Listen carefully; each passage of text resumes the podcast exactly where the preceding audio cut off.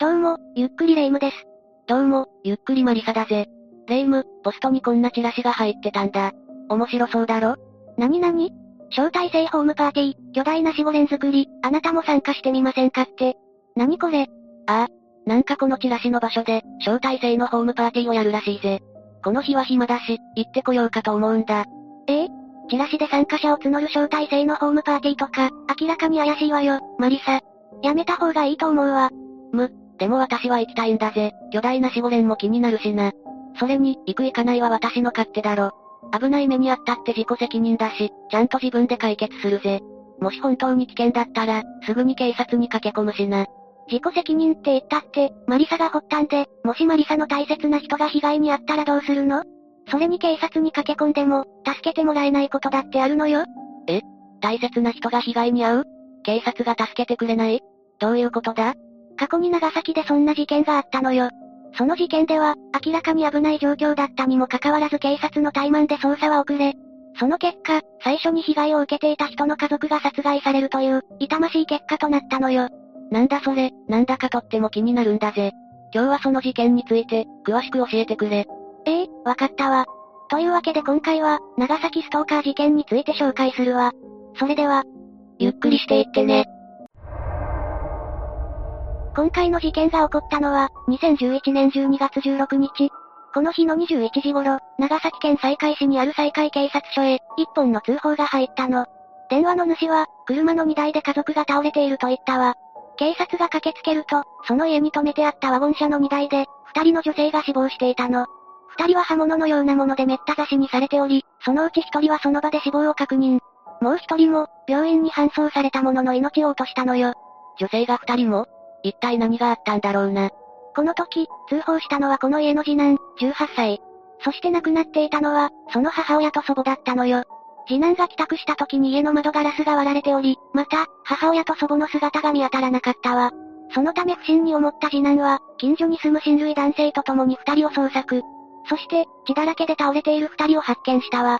この家の住人は、両親、祖母、そして子供が5人という家族構成なの。ただ、子供たちのうち4人はすでに家を出て独立していたため、事件当時は両親、祖母、次男のみが住んでいたわ。またこの日、父親は関東へ泊まりで外出していたのよ。次男はまだ18歳なのに、そんな凄惨な場面を目撃してしまったんだな。犯人は捕まったのか？警察は、すぐに殺人事件として捜査を開始したわ。すると近所の住人が事件当日の午前11時頃、不審な男を目撃していたことが分かったの。男は黒い服装で、被害者宅へ向かって歩いていたわ。さらに犯行後、この男が徒歩で4時間ほど逃走し、タクシーで JR 長崎駅へ向かったことも判明したの。この時、男がタクシーの運転手との会話で、駅のそばのホテルに宿泊すると話していたことも分かったわ。警察は事件翌日、直ちにこのホテルに急行。宿泊していた男のウエストポーチの中に血のついた包丁2本が入っていたのを発見したため、警察は男を任意同行したわ。この男は三重県桑名市在住の無職、筒井豪太、27歳。この男こそが、今回の凄惨な事件の犯人よ。犯人がすぐ捕まってよかったんだぜ。でも、今回の事件はストーカー事件だよな。狙われたのが母親と祖母っていうのが、よくわからないんだが。それについては犯人の異常な思考回路。そして犯人が事件を起こすまでの経緯を説明していく必要があるの。じゃあ次からは、この犯人が一体どんな人物なのか、そしてどうして犯人がこの家族に殺意を向けるようになったのかを解説していくわね。筒井豪太は1984年11月4日、三重県桑名市で生まれているわ。家族は両親と兄弟3人の6人家族。お兄さんはとても優秀だったものの、筒井は幼少期から、友人に噛みつく、家族に暴力を振るうなど、互い行為がひどかったわ。また依存性も強く、何でもすぐ人のせいにする性格だったそうよ。学生時代はバスケ部だったけど、その頃も切れやすく乱暴だったの。うん。幼い頃から色々問題はあったみたいだな。そして今回の事件の発端は、2010年の9月頃。この頃、事件の犯人である筒井はインターネットの会員制交流サイトを通じて23歳の女性、A さんと知り合ったの。これが全ての始まりだったのよ。付き合い出した二人は2011年5月から、千葉県習志野市で同棲を開始したわ。ただこの時、筒井は無職、A さんの住むマンションに転がり込む形での同棲だったの。同棲はまあいいと思うが、筒井が無職っていうのがな。しかも、筒井の凶器はすぐに顔を出すこととなったわ。筒井は同棲を始めてすぐ、A さんに対して激しい束縛を始めたの。筒井は A さんのメールを勝手にチェックしたり、家族や友人と連絡を取ることを禁止したりしたわ。A さんは当時スーパーで働いていたんだけど、男性客を接客するときは携帯電話を通話状態のままにする。仕事中の出来事について10から15分おきにメールで報告させる、などの行為も強要していたの。つまり A さんは仕事などで外出はできたものの、常に筒井に見張られている状態だったということね。やばすぎるな。そんなんじゃ、逃げ出すことも難しそうだぜ。同棲して1ヶ月も経つと、筒井の指示通りに連絡ができなかったというだけで、A さんは暴力を振るわれるようになったわ。それも鉄アレイやコップで殴る、正座をさせて手錠をかけた上で蹴る、などの蒸気を逸したものだったの。それにより A さんは体中があざだらけとなり、ひどい時は頭部から出血までしたわ。また、暴力によって熱が出ても病院に行かせてもらえないこともあったの。こうして、A さんはだんだんと仕事に出ることも難しくなっていったのよ。鉄アレイって、下手したら命を落とすぞ。誰か、早く A さんを救ってくれ。同棲開始から5ヶ月後の2011年10月、A さんはついに長崎に住む自身の父親に、筒井との生活について相談。これにより、筒井の暴力行為は明るみに出たわ。そして A さんの父親が地元の駐在所に駆け込み、千葉にいる娘が暴力を受けている、と相談。駐在所から長崎県警本部、千葉県警本部、千葉県習志野署、と連携が取られたわ。さらに10月末には、A さんの姉や職場の上司と共に警察が部屋に立ち入り、A さんを救い出すことに成功したの。この時 A さんは筒井の暴力により、顔や腕に全治2週間の怪我を負っていたというわ。そして筒井は警察に任意同行を求められ、連行。この時、警察は筒井に、A さんに二度と近づかないと誓約書を書かせ、厳重注意をしたのよ。よかった。A さんは、やっと筒井の元から逃げられたんだな。でも事件が起こってしまったってことは、筒井の A さんへの執着はここで終わりじゃなかったってことだよなええ、警察が介入した後の10月30日、A さんは父親と共に、長崎県西海市の実家へ帰ったわ。警察が動いたことで、筒井はおとなしくなるだろうと誰もが思ったの。でもこの男の執念は、予想以上に凄まじいものだったの。なんと A さんが実家へ帰った翌日にはまた筒井から、脅迫メールが何通も届き始めるのよ。翌日って、全然反省してないし、警察の注意も効き目がないじゃないか？これから一体、どうなってしまうんだ？A さんが実家へ戻ってすぐの11月1日、A さんは長崎県警再開所に、傷害で被害届を出したいと相談したわ。すると再開所は、事件が起こった管轄の警察署に相談してくれ、と返答したの。管轄って、千葉県ってことか？直接行くのもなかなか難しいし、結構面倒くさそうだな。また11月中旬には、筒井が A さんや A さんの知人たちに、A さんの連絡先を教えなければ、周囲の人を殺して取り戻すという脅迫メールも送っているわ。これを受けて知人たちは再開所、それから念のため千葉県警習志野署にも相談したの。すると両方から、加害者の所在地の警察署に相談するように、と言われてしまうのよ。ん加害者の所在地って、筒井が今どこにいるのかなんて A さんたちにはわからなくないか ?A さんと暮らした千葉県にいるのか、実家がある三重県にいるのか、そんなの確かめようがないよな？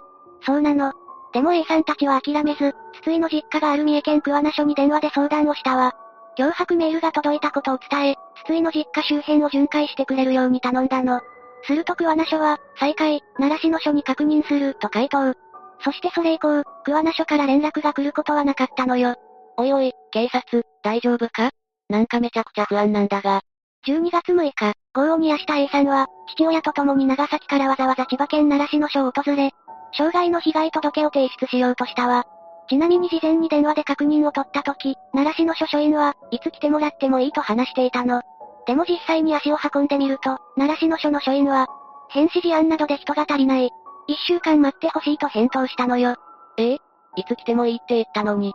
というか長崎から千葉まで来てるのに、さらに一週間待たされるのか？受理くらいしてくれよ。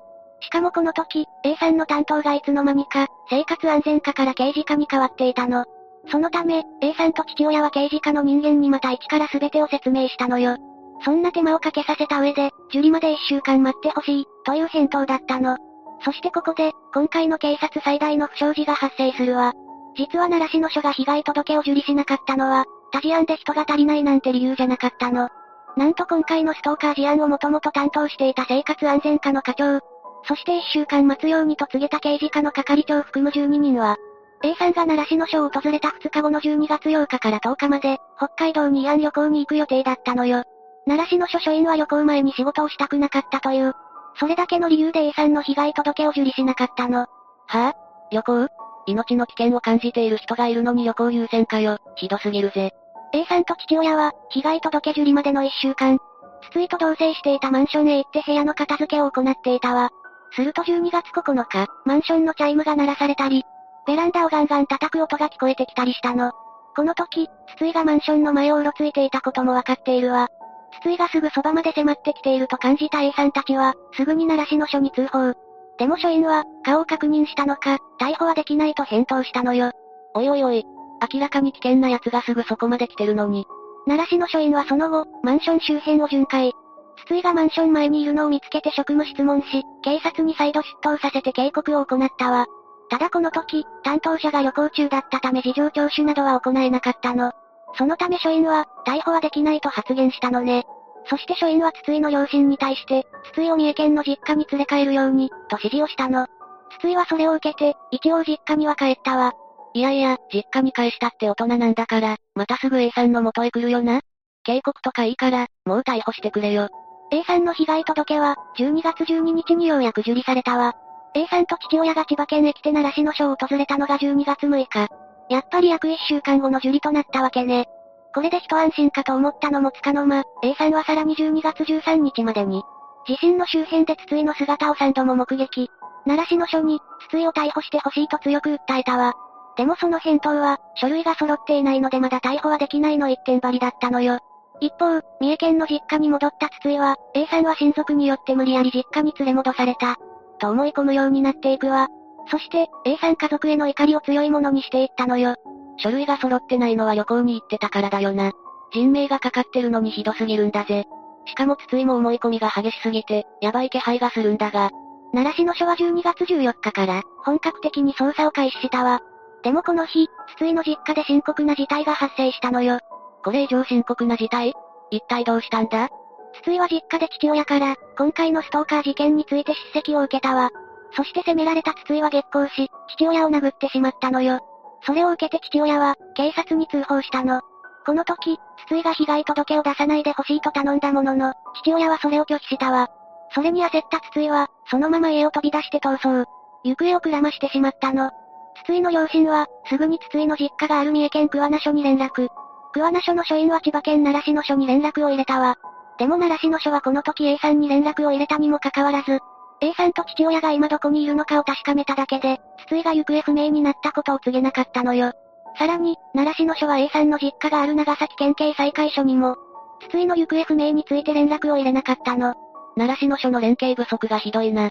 ここでしっかりと情報が共有できていれば、もっと警戒することができたはずなのに。この時、逃走した筒井は、親にも見放された。自分には A さんしかいないと強く思ったというわ。そして、A さんを取り戻すために長崎県へ向かったの。この時もちろん A さんの実家にも、筒井が行方不明になったという知らせは入っていなかったわ。そして、あの凄惨な事件が起きてしまうのよ。A さんしかいないって、普通に考えたら、A さんが自分に寄り添ってくれるわけないだろ。筒井のこの意味不明な思考回路によって、事態は最悪な方向へ行ってしまうんだな。12月16日午後6時頃、筒井はまず A さんの実家の離れを襲ったわ。筒井は離れの窓ガラスを割って侵入。さらに持参した出刃包丁で A さんの祖母、77歳を数回刺して殺害したの。その後、筒井は母屋の窓ガラスを割って侵入。A さんの母親、56歳を包丁で11箇所もめった刺しにして殺害。この時、割られた窓ガラスのそばには鉄アレイが落ちていて、筒井はこれで窓を割ったと推測されたのよ。さらに母親の遺体は背中に刺し傷があり、母屋の複数の部屋に血痕があったわ。このことから、犯人は逃げる母親を追いかけ回して刺し殺したということも分かったのよ。ひどすぎるぜ。A さんはもちろん、A さん家族にも何の罪もないのに。祖母、母親ともに死因は失血死。しかも犯行当時、家に宅配業者が訪ねてきたんだけど、筒井は家の住人を装ってこの業者から荷物を受け取っているのよ。こっは、波の精神じゃ到底できないような行動だよな。しかも事件当時、悲しいことに A さんの父親はたまたま自宅へ電話を入れていたの。そして A さんの母親が電話に出て話をしたんだけど、この時、すでに祖母は離れで殺害されており、母親のそばに筒井が潜んでいる状態だったわ。そして電話を切った直後に、母親も襲撃を受けたのよ。そんな、悲しすぎるぜ。筒井が逃げ出したことがもっと早くわかっていれば、悔やんでも悔やみきれないな。事件後、警察はすぐに筒井をマーク。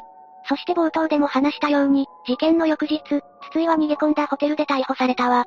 その後、筒井は精神状態や責任能力を調べるために鑑定留置となったものの、翌年4月には責任能力あり、刑事責任が問えると判断され、殺人、住居侵入、窃盗罪で起訴されたのよ。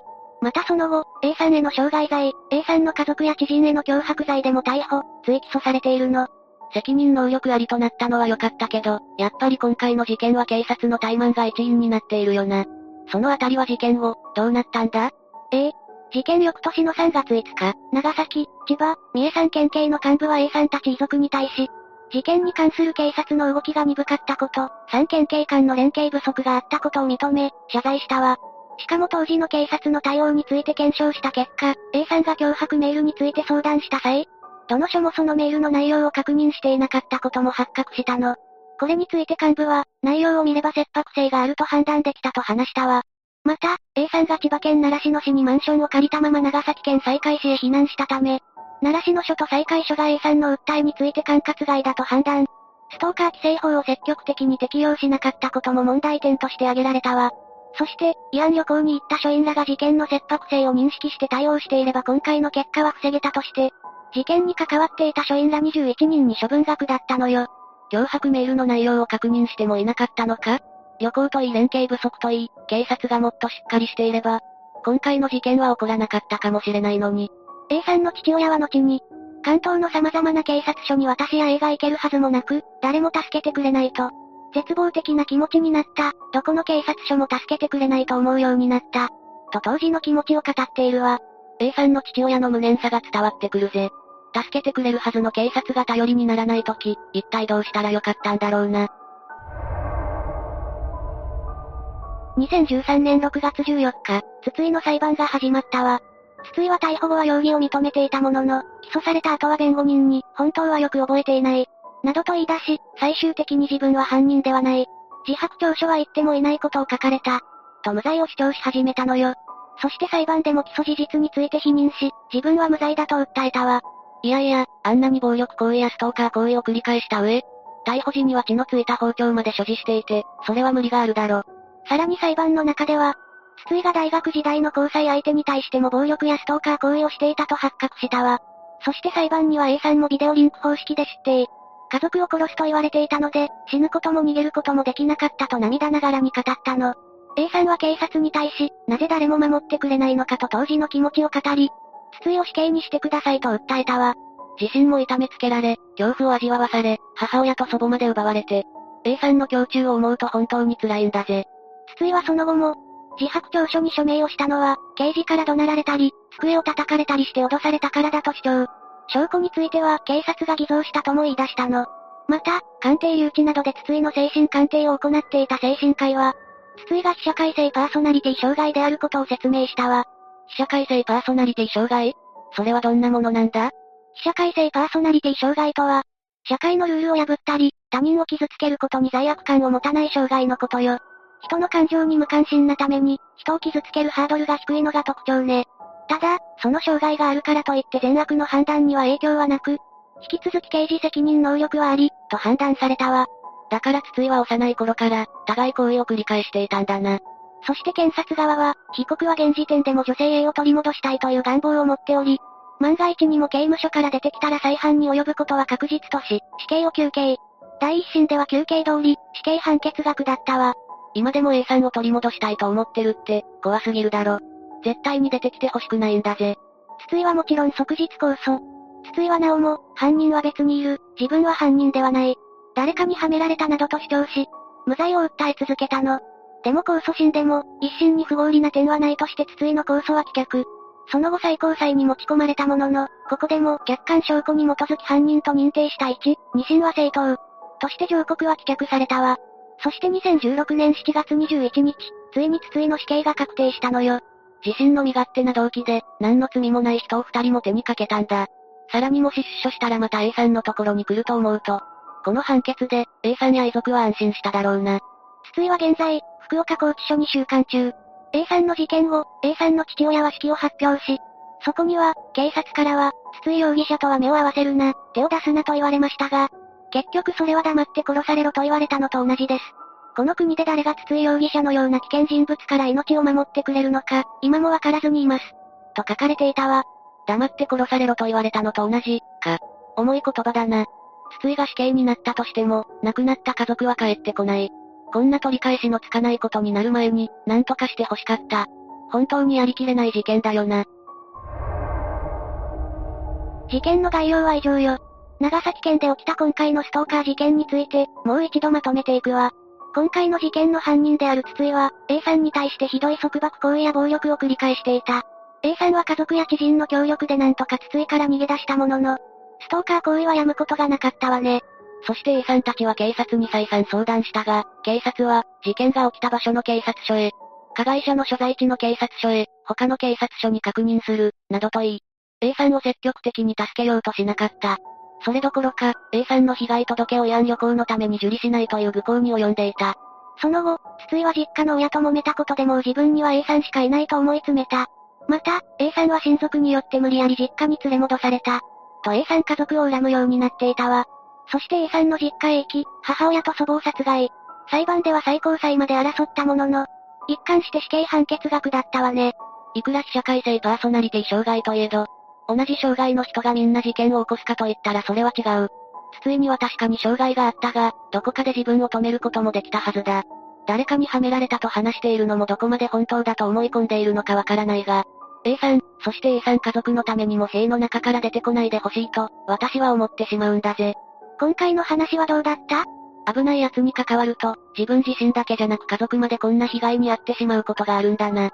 しかも警察がここまで動かないなんて、本当に信じられない事件だったぜ。本当にね。自分が発端で大切な人たちが惨殺されて、もちろん悪いのは筒井だけど、A さんは自分自身を責め続けてしまうでしょうね。それも、本当に理不尽で辛いことだと思うわ。やっぱりあのチラシのパーティー、私は行くのをやめておくぜ。いくら自己責任と言っても、事態が予想外の方向に転がる可能性もある。もしレイムに何かあったら、悔やんでも悔やみきれないからな。よかったわ。じゃあこのパーティーの日、私たち二人で巨大な守護霊を作りましょう。それはいいな。張り切って材料を買ってくるんだぜ。というわけで今回は、長崎ストーカー事件について紹介したわ。それでは、次回もゆっくりしていってね。